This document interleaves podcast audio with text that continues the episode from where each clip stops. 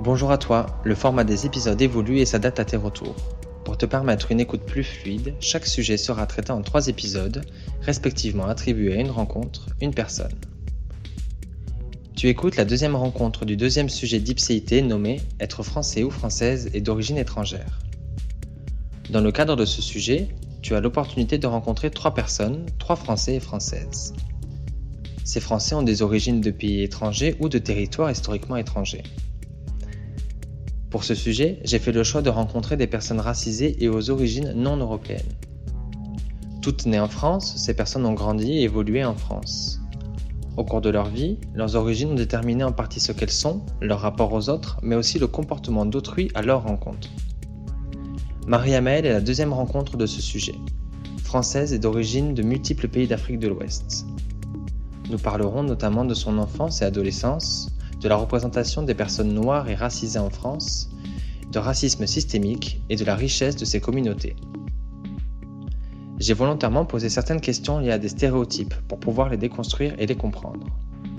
Je te laisse donc rencontrer Maria Maëlle, française et d'origine sénégalaise, corse, béninoise, de Guinée-Conakry et ivoirienne, que j'ai rencontrée au collège. Euh, bonjour Marie Amael. Salut Raphaël. Je vais t'appeler Marie hein, tout le long par habitude. Ça te va Ça me va très bien. Euh, tu fais partie de l'épisode sur la question d'être d'origine étrangère et française. Est-ce que tu peux te présenter rapidement? Alors je m'appelle Marie Amael, j'ai 24 ans et je suis journaliste.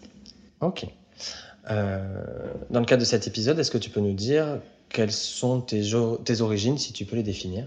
Alors, ma mère est d'origine sénégalaise, enfin néo sénégal à 100%, de père et de mère. Mon père, lui, est métis, donc j'avais une grand-mère qui était corse, ouais. pas du, du, côté de mon père, donc. Une, un, un grand-père paternel qui était lui béninois. Et mon père, en fait, est né en Guinée-Conakry, mais a grandi en Côte d'Ivoire. Donc, si tu veux, toutes ces origines se, se mêlent un peu ce qui font que je peux pas te répondre. Je suis juste du Sénégal et de la Guinée parce que c'est le lieu de naissance de mes parents, ouais. mais j'ai aussi plein d'autres origines qui viennent s'ajouter à tout ça. Quoi. Ok. Et quand tu as grandi, les...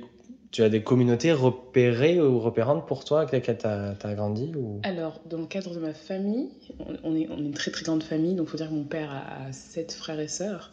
Ma mère, elle a trois frères et sœurs, donc ce qui fait que typiquement mon père, par exemple, lui était euh, la, la, culture à laquelle il, dont, de laquelle il était le plus proche, c'était vraiment la culture ivoirienne, par exemple. Donc, mmh. au sein de ma famille, même de mes oncles plus ou moins éloignés, on va dire que la culture ivoirienne était très présente. Mais la culture congolaise aussi, par exemple, était très présente. Enfin, c'est vraiment, un, on va dire, un grand mélange de, de, de, toutes les, de tous les pays, toutes les régions d'Afrique de l'Ouest. D'accord, ok. Tu as grandi dans, un, dans une ville à côté de Toulouse où il y a essentiellement entouré de blancs. Est-ce que tu as rencontré des difficultés dans ton parcours de par la perception du fait que tu sois potentiellement euh, considérée comme étrangère Alors, très vite, on, sait, on sait qu'on est différent. C'est pas forcément euh, quelque chose de, de, de, de difficile. Hein. On mm. sait qu'on a une différence, on sait que voilà. Euh, et puis, même très très jeune, hein, ça arrive très tôt, même déjà à l'âge de 4-5 ans.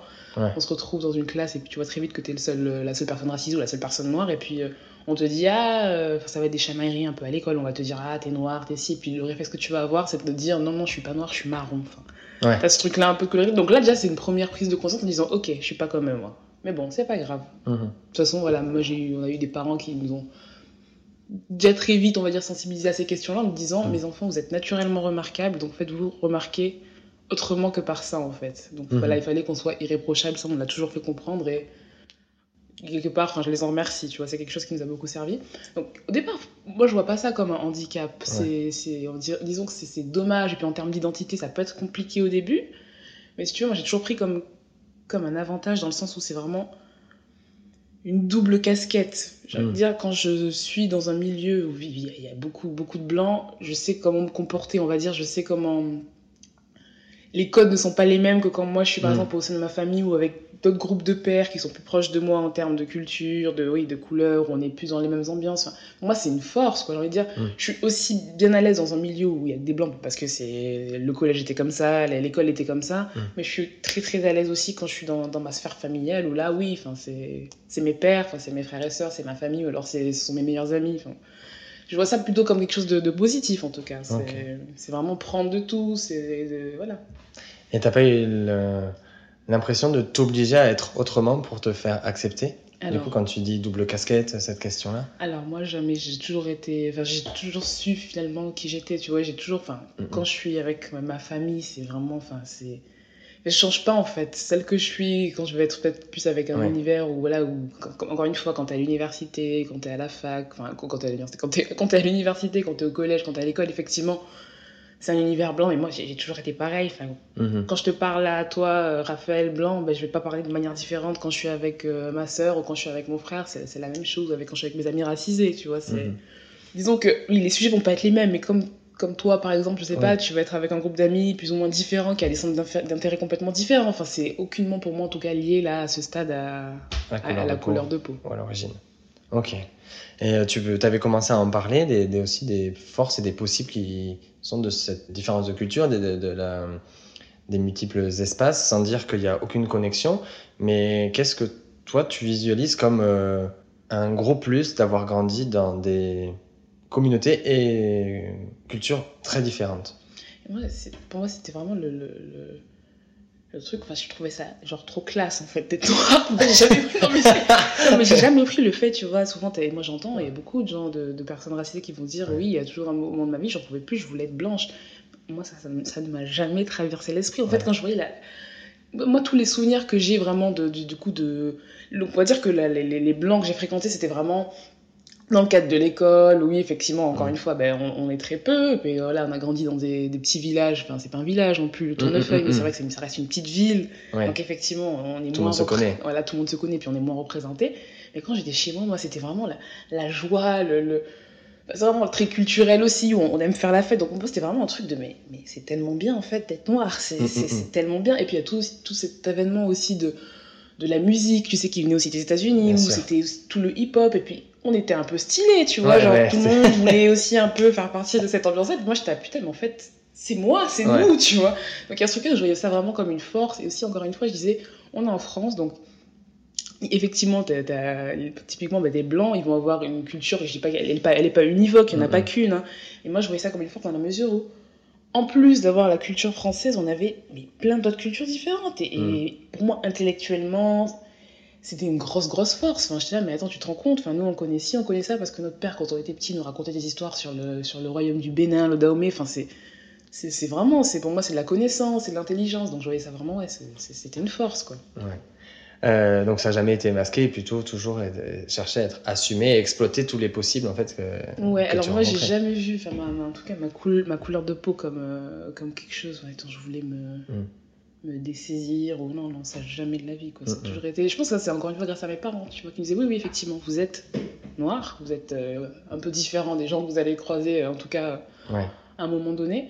Mais ça, c'est pas du tout un désavantage, c'est quelque chose, enfin, c'est une force, quoi. Et encore une fois, c'est là qu'elle me disait tout, le temps, et cette phrase, je, je m'en souviens parce qu'elle m'a marqué, c'est vous êtes naturellement remarquable. Donc oui, c'est quelque chose que tu peux pas t'en défaire, tu le vois automatiquement sur... Euh, c'est un critère visible, on va dire qui fait qu'on va, on va, on va tout de suite le percevoir. Donc ça, n'en faites pas quelque chose de... Parce qu'on sait très bien que dans la société dans laquelle on est, c'est quelque chose qui peut être instrumentalisé contre vous à un moment ou à un autre. C'est comme ça, c'est une réalité. Donc faites tout pour que... Non. Et euh, tu parlais de la représentation bah, des, des, personnes noires dans le rap, que c'était quelque chose de stylé aussi dans, dans, le milieu de la culture euh, euh, aussi. il n'en reste pas moins, et on le remarque aussi avec des événements en ce moment, type Black Lives Matter, euh, les, manifestations qui existent, où on conscientise que la représentation des personnes noires euh, ben, et des personnes racisées, elle est euh, différente des personnes blanches au niveau de la télé, des médias, de, des publicités, de l'ensemble. Alors ça, je pense que c'est quelque chose qui m'a beaucoup euh, peut-être touché quand j'étais plus jeune, c'est le fait, bon, on s'en rend pas compte, on n'arrive pas à conscientiser, à dire que, ah oui, effectivement, c'est parce qu'on est sous-représenté, mais moi j'ai mis beaucoup de temps avant de me dire, mais en fait, t'es belle. Enfin, avant d'accepter, me dire, ah, mais en fait, tu peux plaire, en fait, tu peux être belle.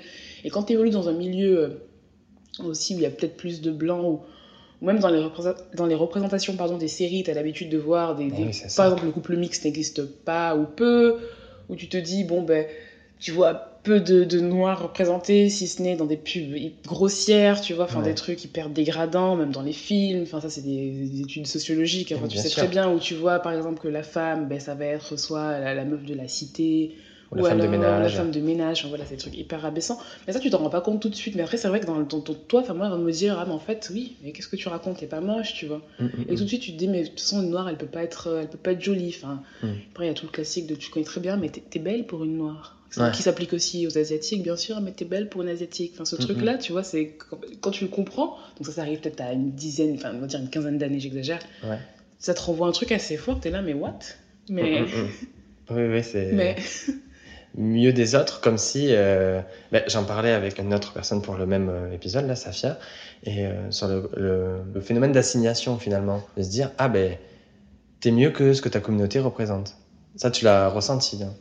Tu l'as perçu Oui, dans ce bon, genre ça, ça pose toute la question, tu sais, euh, sur les, les, les bons, euh, les bons, les bons noirs, Ouais, les c'est mauvais ça. noirs, quoi. C'est euh, typiquement, genre, toi, t'es t'es quelqu'un, peu importe, hein, t'es quelqu'un, on va dire, t'as fait quel- quelques années d'études, tu travailles, on va te dire, ah, mais toi, t'es pas comme les autres, toi.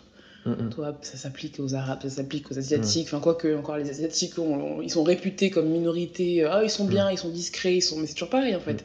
C'est comme tu dis, c'est que tu.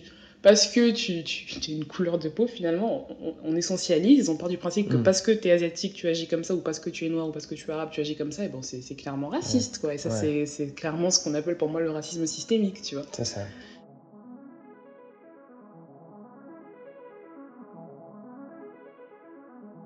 Et quand tu dis que tes parents ils t'ont euh, dit d'être- la meilleure euh, forme de ce que tu peux être, c'est à la fois hyper encourageant et c'est ce qui doit aussi euh, exister.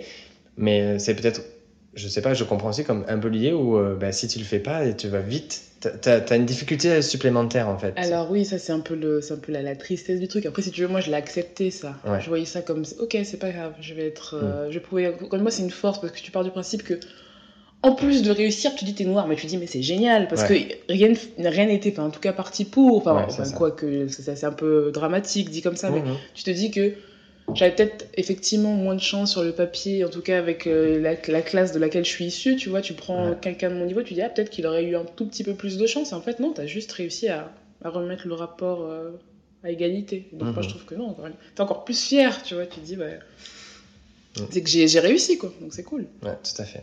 Donc, changement de sujet.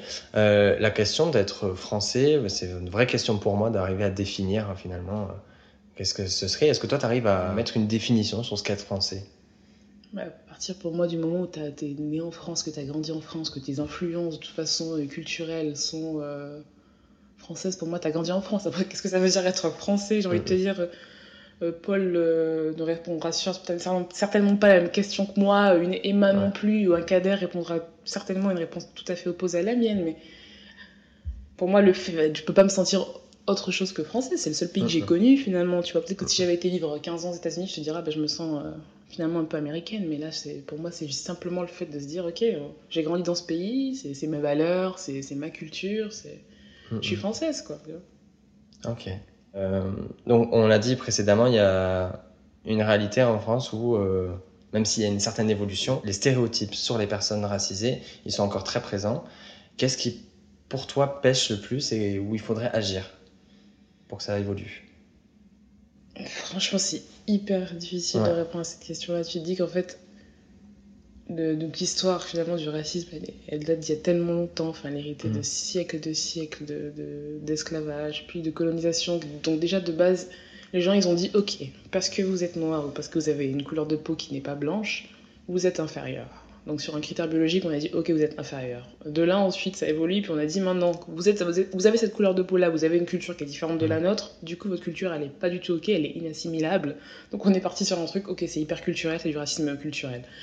Tous ces, ces trucs-là se sont bah, finalement institutionnalisés, on a construit tout de- des systèmes tout autour de, de, de, de ce- de ces, ces biais. Puis maintenant, on est dans un racisme, comme on dit, systémique, tu vois. Et pour moi, pour se défaire de ça, bien sûr, ça passe par la déconstruction. Mhm. Mais aujourd'hui, tu vois, dans le débat, je trouve qu'on parle beaucoup de. Oui, on dit Black Lives Matter, tu vois que les gens, ils sont là, ils manifestent, je trouve ça super bien, mais toutes ces questions-là, en fait, il faut dire qu'il y a des gens, tu vois, qui sont conscientisés depuis genre 20 ans, tu vois, qui Ouais. mènent un combat depuis 20 ans, tu vois. Tu vois, même tu, prends- tu prends des réseaux sociaux, tu vas sur Twitter, t'as des afrofemmes qui sont là depuis des années, genre qu'on n'écoute pas, et puis là, tout d'un coup, tu vois, il y a un gros sursaut. C'est très bien, c'est très bien. Mais il y a plein de choses qu'on re- refuse de remettre en question, et pour moi, c'est là que la convergence des luttes, elle est hyper importante.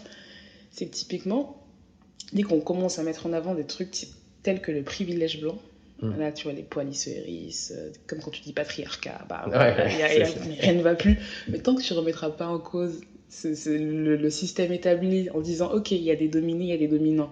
Il y a des Mhm. oppressés, il y a des gens qui oppressent, et qui oppressent pas de manière délibérée.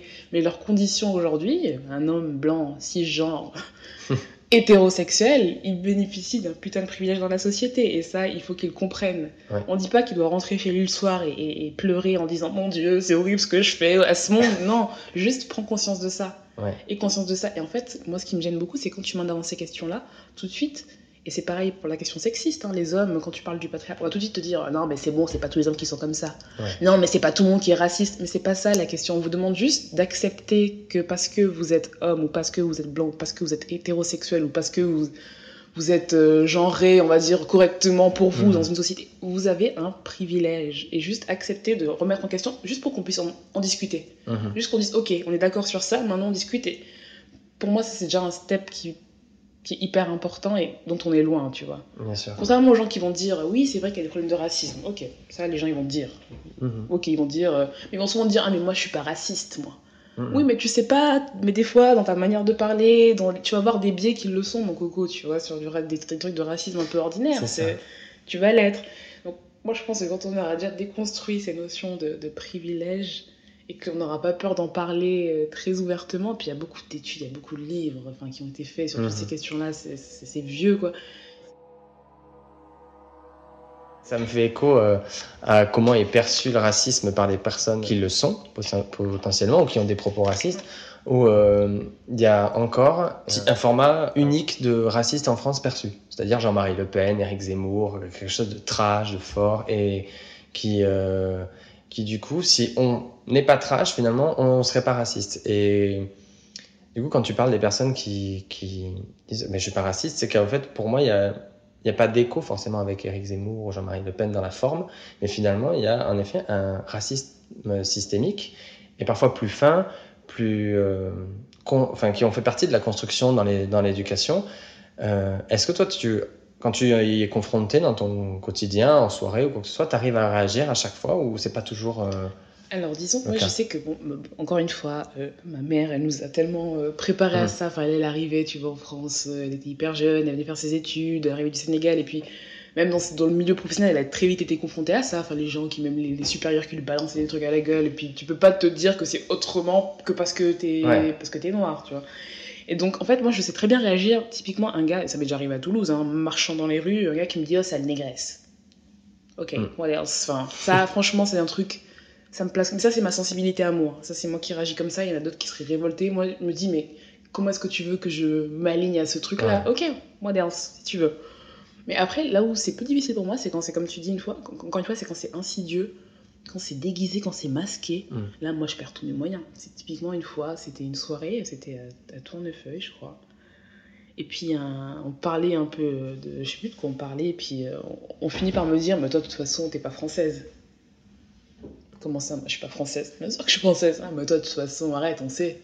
Tu Mm. vois, il y a ce truc-là un peu genre euh, déguisé sous une, sous une forme d'humour, enfin sous-entendu, oui, parce que t'es noir. euh, en, en France, on est blanc, quoi. Bref, Mhm. t'as très, très bien compris le raccourci. Bien sûr. Et c'est, je sais pas, ça, j'étais là, mais.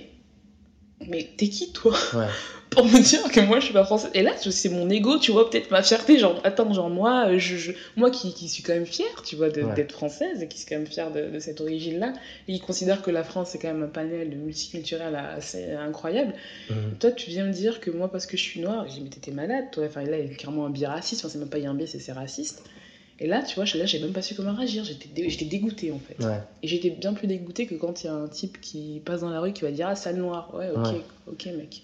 Parce que c'est, ça paraît plus dur à, face aux autres à convaincre. C'est-à-dire que si tu es entouré de personnes euh, et que le, la personne, le mec qui dit sale négresse, c'est on ne peut plus perçu que comme raciste. Alors que quand on est sur quelque chose de plus fin, ça amène à un débat et c'est épuisant parfois de devoir déconstruire ça. Oui, alors moi, je suis pour le, le, le- fait qu'on qu'on- qu'on en parle et qu'on Ouais. déconstruise tant qu'on peut. Et puis, en fait, on se rend compte que des fois, quand on t'avance des, des, des thèses, c'est- tellement, ça tient tellement pas la roue que t'es là, mais ok, attends, je vais te Mm. dire pourquoi je vais déconstruire son idée qui est complètement insensée, qui tient pas la Ouais. route.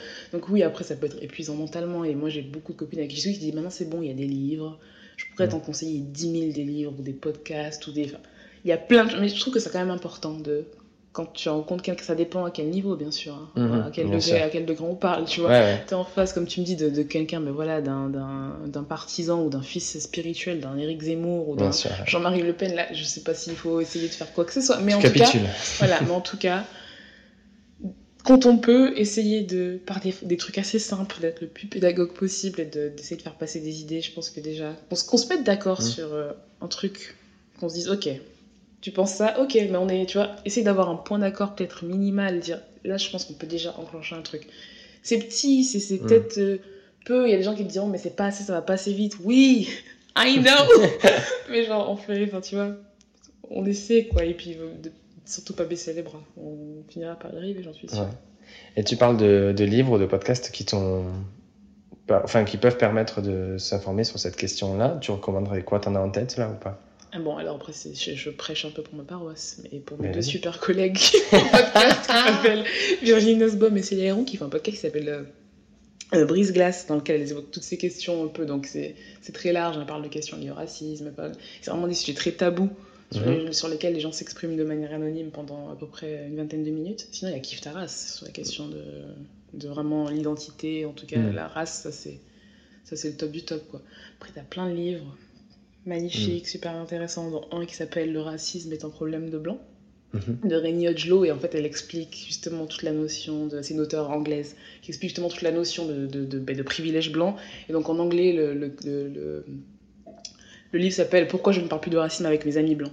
D'accord. Et justement, c'est parce qu'à chaque fois, tu vois, et ça, ça, ça fait écho à voilà, toutes les personnes racisées, je pense, elles pourront plus ou moins en tout cas te dire la même chose. Je peux parler au nom de tout le monde, mais pense qu'on peut être d'accord sur ça. C'est que dès que tu commences à évoquer ces questions-là en disant Ah non, mais t'as vu, on va te dire Oh là, mais t'exagères, tu dramatises un peu. Mais Mhm. t'es qui, toi, pour me dire que je dramatise un peu? Enfin, c'est ma sensibilité, c'est mon émotion. Si je te dis ça, enfin, arrête quoi. Mhm. Puis moi, souvent, quand j'ai ce discours-là en face de moi, non, mais là, t'exagères un peu, c'est pas parce que t'es noir, tu le prends personnellement. Je dis, mais attends, ça t'est jamais arrivé, toi, par exemple, en tant que femme, dans une discussion, qu'on te rabaisse un peu, dans une discussion face à un homme, et tu t'es jamais dit, c'est parce que je suis une femme, et s'il avait eu un homme en face, il lui aurait jamais parlé comme ça. C'est exactement la même réflexion. Et c'est le seul truc que j'ai, tu vois, aujourd'hui, pour essayer de dire, mais arrêtez de dire que les gens dramatisent. Et quand bien même les gens se, se dramatisent, chacun sa sensibilité. Mhm. Si quelqu'un dans la rue, il a, il a subi un petit truc, toi, à côté, tu vas considérer que c'est pas du racisme, lui, il a le droit de dire, moi, je l'ai vécu comme une attaque raciste, c'est sa sensibilité à lui, il est plus sensible que toi, ou il est moins sensible qu'un autre, c'est pas à toi de le juger, tu vois. Mhm. Ça te regarde, enfin, c'est pas, pas toi de, de définir ou de décider de l'émotion de quelqu'un, ça, c'est un truc qui m'énerve beaucoup. Bien sûr.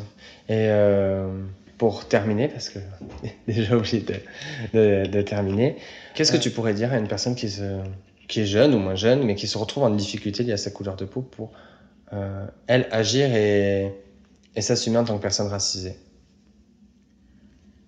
Je pense que c'est tellement dur, c'est Ouais. tellement, tu vois, encore une fois, quelque chose de, de personnel, mais je dirais déjà de jamais avoir honte. Jamais, jamais. Parce que ça, c'est quelque chose que tu retrouves beaucoup. Moi, j'ai beaucoup entendu. Moi, je, Dieu merci encore, je remercie ma mère. Énormément, mais c'est. Elle m'a, enfin, c'est toujours été une fierté. Notre couleur de peau, ça a toujours été une fierté. On a toujours fait une force. Et il faut jamais, à aucun moment donné, avoir honte de ce que tu es. Enfin, ça s'applique à Mhm. n'importe qui et le plus possible le, le tourner en un avantage, ce qui peut paraître comme un- quelque chose qui te ralentira dans la vie, essayer Mhm. de le tourner, de faire quelque chose de, de fort, peu, peu importe dans quoi, peu importe de, de- ce dans quoi tu t'épanouis, mais ne surtout pas avoir honte, ne surtout pas tenir un discours du type je veux être blanche. Non, vraiment, Mhm. C'est dur, je veux dire, dans une société qui, qui, qui te, fait, qui te pousse à penser l'inverse et à faire l'inverse, mais voilà, essayer dans la mesure du possible de, se raccrocher, mais voilà, tu vois, c'est à des podcasts, à des discussions, essayer d'aller en discuter avec ses pairs, ne pas avoir peur de poser des questions dès qu'il y, y a une phrase qui va te gêner dans ton évolution, des choses qui te plaisent pas, des fois tu t'oses rien dire parce que effectivement tu vas être en minorité, peut-être essayer de dire non, non, pourquoi tu dis ça, ou pourquoi tu penses comme ça? Essayer de confronter les gens. Jamais Ouais. avoir peur de confronter les gens. Plus facile à dire qu'à faire, je sais. Bien sûr. Mais il faut y aller. Bon. Merci beaucoup, Marie. Mais je t'en prie. La rencontre avec Marie-Amaël m'a fait mesurer les inégalités de place et de traitement. Je reste marqué par l'importance de devoir être irréprochable pour être finalement protégé en France. La place du racisme systémique est très forte et sa reconnaissance silencieuse.